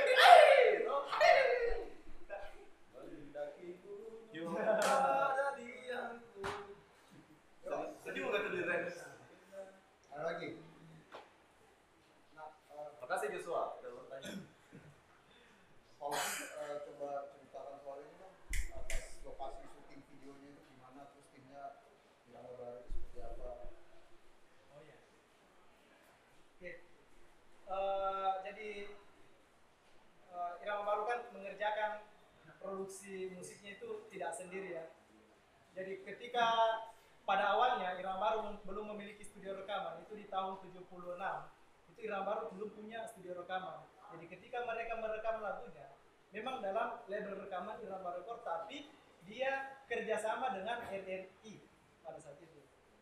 Jadi kerjasama dengan radio, eh, minta bantuannya bahwa direkam lagunya itu ketika zaman kaset pita memasuki zaman eh, VCD. Memasuki zaman VCD itu dia pada awalnya tidak punya alat yang memadai untuk merekam langsung secara eh, apa? Dia punya, tidak punya alat yang memadai. Akhirnya bekerja sama dengan TVRI pada saat itu. Di eh, zamannya Cici Teresa ini pada awalnya sembari dia mencoba untuk eh, beli alat-alat sendiri dan lain-lain. Sampai sekarang punya alat sendiri. Dan beberapa orangnya ini itu orang yang dipercaya sudah bekerja sama lama dengan Cici Teresa. Contoh kalau misalkan eh, tukang syutingnya eh, tukang syutingnya itu kameramennya dia ambil dari orang LMI ketika jadi kalau misalkan mau merekam video itu harus di hari libur. Ketika orang orang TVRI ini tidak kerja. Begitu ya. begitupun untuk eh, apa istilahnya? Teknisinya. Teknisinya. Untuk merekam lagu lagu-lagu itu nanti ketika jam shift 2 ketika eh, si teknisi ini karena kan orang orang yang punya tugas di tempat lain jadi ketika si teknisi ini sudah jam kosong baru dipakai oleh Irama Bar Record. Jadi Irama Bar Record juga tidak berani untuk mengatakan bahwa kepada teknisinya berhenti mau kerja di situ. Jadi saya mau terus. Itu tidak berani karena kenapa? Kan eh, produksi musik tidak selamanya ada. Musik menceritakan atau eh, dia punya waktu-waktu tersendirinya. Dan nanti ketika mau merekam baru dipanggil lagi, mau merekam baru dipanggil lagi. Nah, dan eh, untuk lokasi syutingnya tersendiri itu itu direkam di beberapa tempat di bagian Sulawesi Selatan sendiri. Contoh ada lagunya itu yang direkam di Pantai Punaga. Ketika Punaga tidak seperti sekarang ini dulu belum ada orang yang temukan Punaga itu dia sudah pakai memang itu lokasi dan rata-rata kan ya sepanjang pantai kalau bukan pantai ya taman. Hah? bukan pantai ya taman. Dan proses perekamannya itu ya memang si Cici Teresa ini kan dia nafasnya dia juga jantungnya dia otaknya selalu ikut. Selalu ikut ke setiap lokasi-lokasi baru yang didatangi. Ya dia juga produser dia yang dia filter semua itu apa apa akhirnya seperti ini Dia bilang action juga. Lokasi syutingnya itu eh, banyak di daerah Takalar, daerah-daerah pesisir, eh, terus daerah-daerah taman, sampai di daerah Mandar pun itu banyak. Dia lebih senang ke daerah-daerah Mandar karena kan daerah Polewali, Majene, Mamudi itu semua di pinggir pantai semua itu kita susul ke sana. Jadi setiap kebutuhannya untuk merekam lagu ya di situ. Cinternya itu anaknya West Del Rey. From the Bay. Dia dari di, di area. Karena orangnya balaki ya, balaki. Iya. Makanya dia juga eh, masih semangatnya juga ke jalan-jalan mungkin Ya, ya. Cici, iya betul. Cici Teresa juga itu sepenga- sepengakuannya bahwa eh, teman bergaulnya itu lebih banyak eh, selain laki-laki lebih banyak orang Makassar atau oh, apa kayak lebih banyak orang daerah ketimbang orang China sendiri. Ya, jadi dia tidak ada temannya yang eh, kayak dibilang ber- ber- berteman berkumpul sama Chinese tidak ada. Jadi dia lebih senang ketika diundang pesta itu pernikahan di Goa, ada pernikahan di Takalar, temannya kenalannya, dia datang ke situ. Wih, sepang di tiga. Iya, tuh. Iya. Dia lebih senang itu dipanggil begitu. Dan memang temannya rata-rata yang seperti itu. Jarang, jarang berteman dengan Chinese. Itu dia jiwanya, jiwanya istilahnya. Dan yang menarik juga dari Cici Teresa ini bahwa eh, dari irama baru rekornya ini dia sudah membangun satu buah masjid. Ya, dari irama rekornya itu artinya dia menyumbang total untuk masjid itu sampai jadi satu masjid itu di daerah Polewali, Binuang. Siapa tahu di sini ada orang Polewali atau orang Mas, aja. Binuang. Polewali. Dekat dari situ Cocok nih. Boleh-boleh. dari pas lewati Pindrang masuk kan Binuang nah, sekitar sekitar Binuang itu ada masjid yang didirikan Apa namanya? Mesti Rama Agam. ada Nah, jadi sebenarnya ah, ketika saya tanya bahwa motivasinya membangun seperti itu membangun masjid membuat rekaman-rekaman salawat itu sebenarnya apa? Itu apakah kita mengejar amalnya? Meskipun notabene dia adalah Buddha ya. Bukan Buddha. bukan Islam. Buddha. Meskipun notabene dia adalah Buddha. Saya tanya motivasinya apa? Amalnya atau apa? Bukan amalnya bukan apanya. Saya lebih ke apa? Bangga terhadap diri sendiri pride-nya. Karena kenapa siapa yang tidak bangga ketika misalkan setiap subuh keluar rumah oh didengar oh irama baru ini. Jalan ke Takalar sore-sore ih irama baru ini. Jalan ke mana oh irama baru ini. Dia yang dengar ya. dia yang dengar sendiri. Selain daripada dia yang dengar ada juga orang yang tahu bahwa ini irama baru. Ih dihubungi ya Ci kamu tadi pagi di sini nih. Itu kan pada awal-awalnya itu berharga sekali perasaan yang seperti itu ya jadi itu itu yang menjadi uh, kebanggaan tersendirinya makanya uh, irama baru rekor ini bisa kita katakan bahwa rasanya irama baru rekor ini adalah untuk yang sekarang ini Cici Teresa jiwanya otaknya hatinya dia irama baru rekor itu adalah dia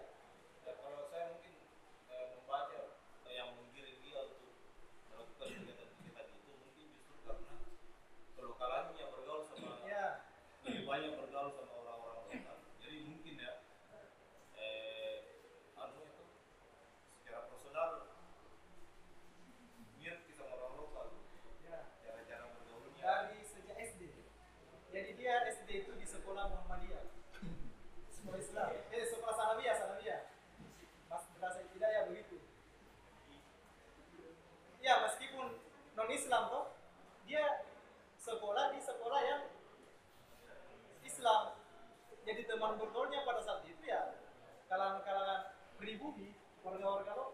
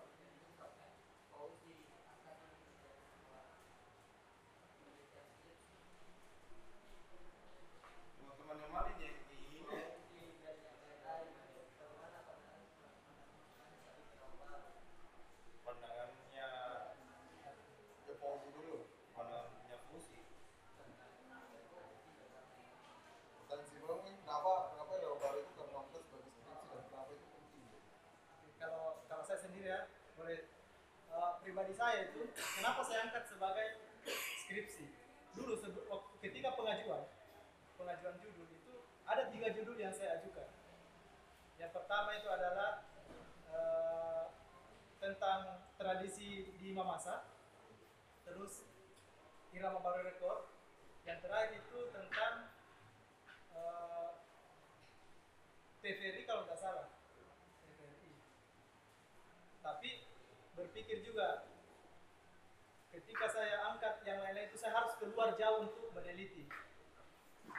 Terus saya juga penasaran dengan irama baru rekor karena kenapa?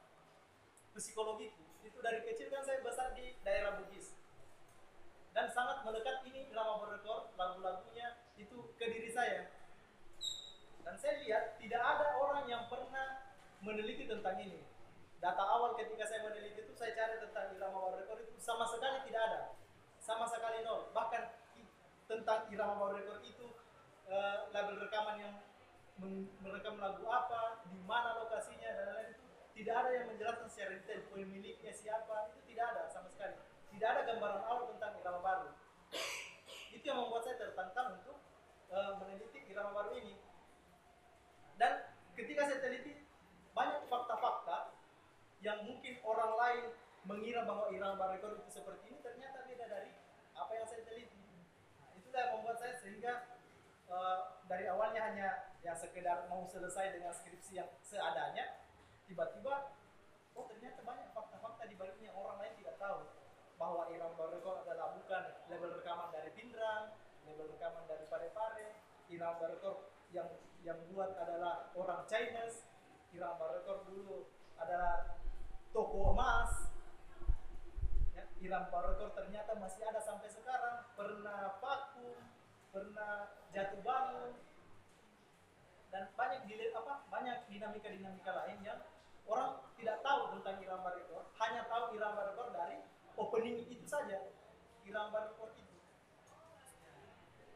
Ya dan mungkin di sini ada teman-teman yang bisa kalau saya bertanya balik ya kepada teman-teman kenapa teman-teman sendiri eh, tiba-tiba mau ya, dan penasaran dengan irama rekor ini? Jangan ada yang cerita sebenarnya. Yang pada awalnya saya sendiri ketika mau meneliti tentang irama rekor saya diketawai ya jadi diketawai. sampai sekarang sampai sekarang Jangan-jangan kita juga ngobrol ini ada yang ketawain. Ya sebenarnya ya, aku mulai dulu aja. Kenapa? ya? Ah. ya ini teman Kau- saya Tapi kau pasti pertama juga aku ketawain. dia ketawa kak juga Pulang dari sini juga aku ketawa lagi. Jadi kan kalau kita berbicara tentang kuliah letting itu tidak ada harga diri kita di depannya. Jadi saya ketemu letting itu, weh, irama baru rekor. Sampai sekarang. Ya ya ya. Betul. Nah, sumpah, sumpah ini bukan cerita yang dibuat ya, bukan melawan.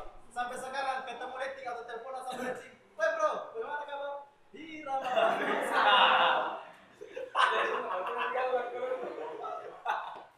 Ya, yang awalnya mungkin saya bilang, wah memang kayaknya penelitianku ini kurang menarik ya. Tapi setelah ada teman-teman dari siku ini yang mencoba untuk mengangkat kembali skripsi saya ini ya, saya merasa bahwa oh ternyata eh, ketika penelitian itu ditempatkan di tempat yang tepat, dia punya harga tersendiri. Dan teman-teman ya serius. Dan ternyata teman-teman sampai sekarang ini dari beberapa menit yang lalu bisa kita bilang ya hitungan jam ya kita tetap ternyata stay di sini untuk mendengarkan apa itu drama baru. Hah? Dan ya dan tidak sedikit yang menemukan fakta baru tentang drama baru. Nah itulah satu kebanggaan juga untuk saya. Kenapa coba? Kenapa kira-kira kita kita mau angkat dia? Kenapa mau angkat drama baru? ya ya biar ada aja isinya kelas itu tuh daripada dari kosong ini ya dulu waktu tahun lalu kebetulan eh, ide yang pertama itu tidak sampai ke irama baru justru Eh, ide awalnya karena kita ikut penelitian ya penelitian sejarah lah ya Kembali ke- Iya, lontara bilang. ah bentar lontar ah, lontar bilang terus ada tuh kalau kita kayak buka YouTube tiba-tiba ada lagi ada lagi ada lagi tuh tiba-tiba pembicaraan tuh sama orang iya you may also live itu asik sekali pembicaraan tuh obrolan tuh sama Arham sampai kelas gue Arham bisa dengar. Wih, ada ada ah Ya, waktu itu. irisannya itu sama eh, Kelo. Saya ingatku Kelo. Kelo ternyata ada relasinya dengan eh, lagu-lagu daerah. Terus eh, di situ ada peluangnya kita bisa bikin sesuatu menyambut eh, kaset, kaset store day ya, yang gagal kita bikin tuh harusnya itu menyambut kaset store day sampai pemikirannya di situ ya, sampai di Roma Baru nah, setelah dari situ eh, selesai penelitian akhirnya karena, karena saya dapat juga mainan baru tuh kita sempat bikin folder Eh, inspirasinya inspirasinya dari apa yang dibuat orang-orang di Jakarta eh, film koplo cover menggunakan instrumen lokal terus di rearansemen atau di, dikemas ulang eh, menjadi sesuatu yang baru Koplo-koplo ini. ya di koplo-koploin nah, se- eh, aku yang di Rokin Salebes saya putuskan saya harus anu, cari cari rivalnya ini sparring partnernya tuh biar ada kayak resisten begitu harus beli ini maksud saya itu Jadi film Lost Queen begitu film kejar. Iya. Nah, dari situ berangkat tuh. Ada aja, ada aja nama baru. Nah, ternyata ya di, masuk nggak masuk ya dimasuk masukkan. Setelah itu kembali lagi ke obrolan tuh sama Arkham. Dia temukan aku. Ya, sebenarnya ini muap ya, obrolan muap dari tahun lalu. Eh, muap terus ya se- gini loh, eh, sesimpel kelas ini tuh kata kuncinya kan soal memori kolektif. Memori kolektif di Makassar itu seperti apa sih dalam bentuk budaya pop misalnya? Dia bisa dia bisa ben- berbentuk macam-macam gitu. Salah satu yang paling mudah itu musik misalnya. Oke musik itu sih label rekaman itu label rekaman atau atau apa ruang-ruang yang menyanyikan rekaman itu. Ya irama baru nah, nama itu. Irama baru sendiri itu saya temukan itu waktu masih bolak balik Bandung Makassar saya main ke irama baru 2013 waktu itu. Saya di kaset beberapa dan saya bawa ke sana. Ya gitulah pasti ada saya kasih teman-teman kayak eksotisme gitulah. Orang Jawa atau orang Sunda melihat itu wah ini apaan bro? Lebih psikedelik dari psikedelik lah suaranya kering sekali, gita, eh, gitarnya kering sekali, dan mereka tidak bisa membayangkan itu misalnya. Eh, dan memori itu kan menjadi memori kolektif ya eh, di, di di Makassar misalnya. Awalnya niatnya itu sama sama Adin sama teman-teman di situ itu kita pengen bikin dokumenter pendek. Eh, tapi lagi-lagi kemalasan sama 12. Iya, ya, ma- ya malas sih sebenarnya memang kita ini malas sama merasa kayak oh ini belum nih tapi baru kemarin tiba-tiba ya mungkin tidak penting nah, saya tidak tahu ini tidak penting sebenarnya ini tapi Iseng-iseng. iseng Kayaknya 12 kelas itu mungkin enggak penting semua. tapi buat buatku ini penting karena ya sejarah sebenarnya Bahwa- dan itu masih identitas yang mengisi kehidupan kita semasa dulu-dulu ya.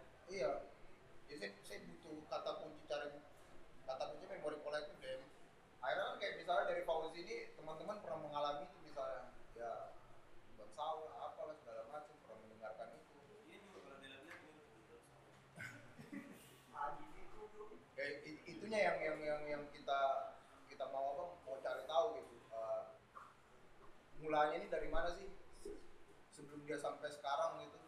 Eh, starting point atau eh, pendekatan pendekatan budayanya sehingga dia menjadi budaya pop itu seperti apa sih? Sebenarnya ya itu ngulik-ngulik iseng. Ini apa sih dia bikin ini? Ya, video klipnya kayak gitu yang sekarang kan model-model video klip kayak gitu kan diapropriasi ya istilahnya, dijadikan sesuatu yang out gitu. Nah itu kan kita mencari batasnya itu gimana sih yang yang yang kenapa yang kayak misalnya tipe komik sans gitu jadi cult gitu ya kan? kenapa kenapa yang remeh atau yang yang apa yang kids istilahnya itu jadi jadi begitu mempesona irama baru tanpa tanpa ada pretensi seperti itu memulai itu gitu dan langgeng gitu. Sadar nggak sadar kan dulu kita sebenarnya sekarang pun me- me- apa, merayakan fenomena itu tuh merayakan hegemoni opresi itu Bagus. dengan misalnya dengan pilihan desain kemarin terus pilihan ada opsi membahas yang baru yang kalau kita bilang sekarang gold ya emang gold tapi sadar nggak sadar ya sekarang kita bahas dan akhirnya temannya itu ternyata banyak irisan-irisan lain ketimbang irama baru rekor ternyata lebih ya ternyata bisa lebih luas bisa semendalam itu ternyata Nah, bisa di, di- bisa dituliskan kan bisa dijadikan apa apa apa jadi makanya ya, terima kasih Fauzi sudah menuliskan skripsi itu Langka kayak orang kayak betul langka langka Satu dari satu juta orang yang Iya mau kan? meluangkan waktu. karena dia pendidikan sejarah bukan bukan ilmu sejarah pendidikan sejarah yang kalau UNM itu atau IKIP lah sebelumnya bahas soal apalah metode metode pem- apa pengembangan pembelajaran bla bla skripsinya sebentar itu sementara dia masuk ke kajian nah kajian ini yang yang yang apa yang langka Jadi eh, pada awalnya sebenarnya ada kajian yang lebih melekat lagi dalam kehidupan saya pribadi pada saat itu yang ingin saya kaji. Cuman keterbatasan waktu karena pada saat itu saya sudah hampir ya Sama ya sudah berumur di kampus pada saat itu. Jadi saya pikir juga bahwa saya harus meneliti cepat dan di mana saya bisa dapat data cepat. Seandainya mungkin agak lama saya bisa waktu untuk meneliti. Itu sebenarnya ada kajian yang menarik yang lebih melekat lagi ke dalam diri saya sebagai anak kampung, yaitu yang ingin saya kaji adalah elektron. Iya serius. Ya mungkin di sini receh ya kalau kita dengar elektron masuk oh, elektron apa sih elektron receh? Tapi memang nggak bisa terlepas dari budaya memang. Ya, kenapa? Eh, saya kasih gambaran sedikit kenapa elektron tidak bisa kita katakan receh. ya. Eh, dulu, zaman dulu itu ini perkembangan elektron eh, secara singkat, padat, mudah-mudahan menarik. Eh, zaman dulu ada masa di mana elektron itu itu uh, kebanggaan menjadi seorang pemain elektron atau punya elektron itu ketika suara elektronnya itu besar sekali. Bassnya itu bisa sampai kasih getar-getar tiap rumah. Oh. Ada zaman itu. Ya. Tiba-tiba ingat memori. Oh iya nih, ternyata pernah seperti Enggak eh, sebenarnya receh. Itu bumbu beb gila. Ada ada masa di mana elektron itu iya, bersaing iya, iya, baku adu-adu kerasnya musik. Ya, dan elektron itu memang pemersatu bangsa, pemersatu daerah pada saat itu. Ya, banyak banyak daerah banyak daerah di mana mungkin kampung ini uh, anak mudanya battle battle dia kan? nah, dia battle elektron banyak anak-anak kampus misalkan dari kampung A berseberangan iya. paham berseri bentrok dan lain-lain apa segala macam. Ketika ada elektron satu malam ada elektron dan uh, elektron kan pada saat itu high di zamannya. Itu elektron itu bisa mempersatukan itu. Dan ketika ada elektron jarang ada tawuran. Nah, nanti mungkin setelah lepas elektron tawuran lagi kembali. Tapi elektron mempersatukan pada saat itu. Terus ada masa di mana elektron itu beralih dari yang awalnya baku adu besar-besar suara itu ketika dia keluar harus satu ter nah beralih ke eh, bukan nih besar-besar suaranya tapi eh, kualitas soundnya yang dilihat. Nah, kan sama dengan seperti sekarang banyak elektron-elektron bukan nih eh, besar suaranya mungkin cuma satu pick up tapi suaranya enak didengar itu karena efek dari ajang-ajang pencarian bakat. Nah, mulai ada berubah ada juga masa di mana elektron itu dilihat dari yang menyanyinya siapa. Biduan. biduannya siapa. Ya. Nah, terus ada masa peralihan di mana elektron lebih dinikmati ketika ada candole-dolenya ya. Ya itu itu itu yang menarik. Mungkin kita anggap receh tapi sebenarnya itu bahan yang berat sekali. Kalau siapa tahu di sini ada teman-teman yang mau mengkaji tentang itu budaya yang melekat sekali dari, dari Budaya pop daerah itu. lah. Itu artinya darah kita mengalir ini seirama dengan irama elektron sebagai anak daerah Dan Tersisa. yang yang mana lebih rumit? Jadi beatmaker atau jadi komposer? Wah, saya dia mas saya mana saya, saya mana paham. Tapi kalau kau tanya yang mana lebih rumit, apa? Jadi beatmaker atau jadi komposer? Komposer elektro. Bukan apa? midi midi yang bikin midi Lebih rumit yang bikin nah, kalau komposer kan. Tapi betul yang dibilang fungsi itu hegemoni elektron di lintas daerah itu. Mulai kalau kita di kampung tuh, ya, Weh, jarak jaraknya tiga kampung. Kan orang kawin itu tidak selalu ada. Mau informasi itu.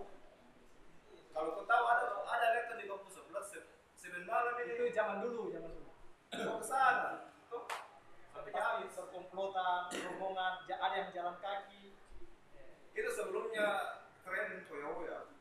ya Tidak Toyoya gitu. Terus eh, sekarang mirisnya lagi kalau dalam kondisi saat ini tuh elektron sudah apa ya istilahnya sudah tergeser lagi masanya. Elektron sudah tidak sehebat dulu dengan adanya fenomena cahaya-cahaya. Iya. Eh, apa? Yang dia itu pasti orang daerah. ya, ya, yang oh jadi cahaya-cahaya. Ya karena kan elektron tergeser. Alat karaoke itu Ya, karaoke yang live live karaoke itu yang layar seperti ini.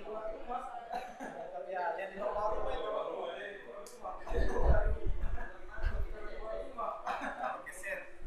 Iya, ya, memang sebenarnya contoh-contoh yang disebutkan sama Fauzi itu entah itu robar atau elektron itu kan masuk dalam kajian studi budaya ya, cultural studies kan. Cultural studies itu ya disiplin yang tidak tidak tidak disiplin sebenarnya karena semua apa pun dia bahas dari hal yang remeh-temeh ternyata memang dan lekat dengan budaya masa kan budaya pop gitu punya kesadaran kelas ya bahwa ini tuh konsumsi konsumsi publik gitu Ya kembali lagi yang kau bilang iya Bahwa sebagian jiwa kita ternyata pernah diisi oleh fenomena itu. Nggak mau diakui. Ya, cuma nggak mau akui. Mungkin lagi hype DJ yang ngebit-ngebit itu padahal darah kita pernah mengalir elektron. Saya, saya, sekarang menggantikan posisi elektron. Ganti orang kawin.